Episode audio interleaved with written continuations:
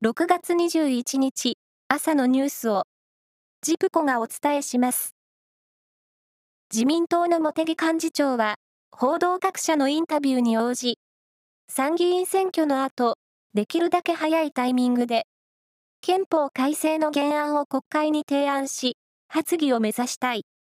これにより国民投票が可能になると表明しました。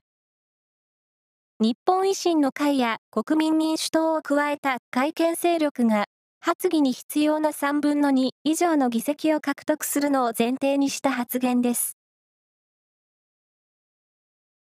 石川県の能登地方で、おととい起きた最大震度6弱の地震に関し、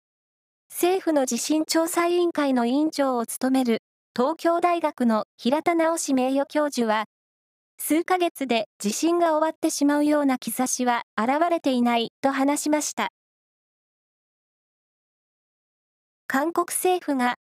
元徴用工問題の解決策を探るため、政府や専門家による官民共同の協議会を近く発足させることが分かりました。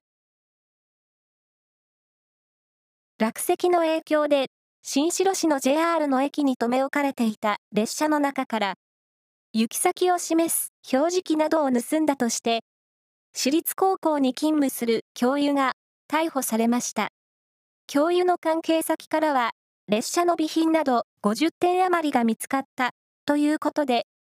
警察が捜査を進めています。国際水泳連盟は、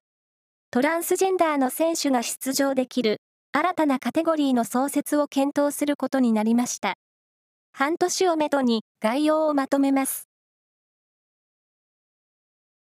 男子ゴルフの全米オープン選手権は19日、最終ラウンドが行われ、松山英樹選手は通算3アンダーでトップと3打差の4位に入りました。優勝はイギリスのマシュー・フィッツパトリック選手でした。以上です。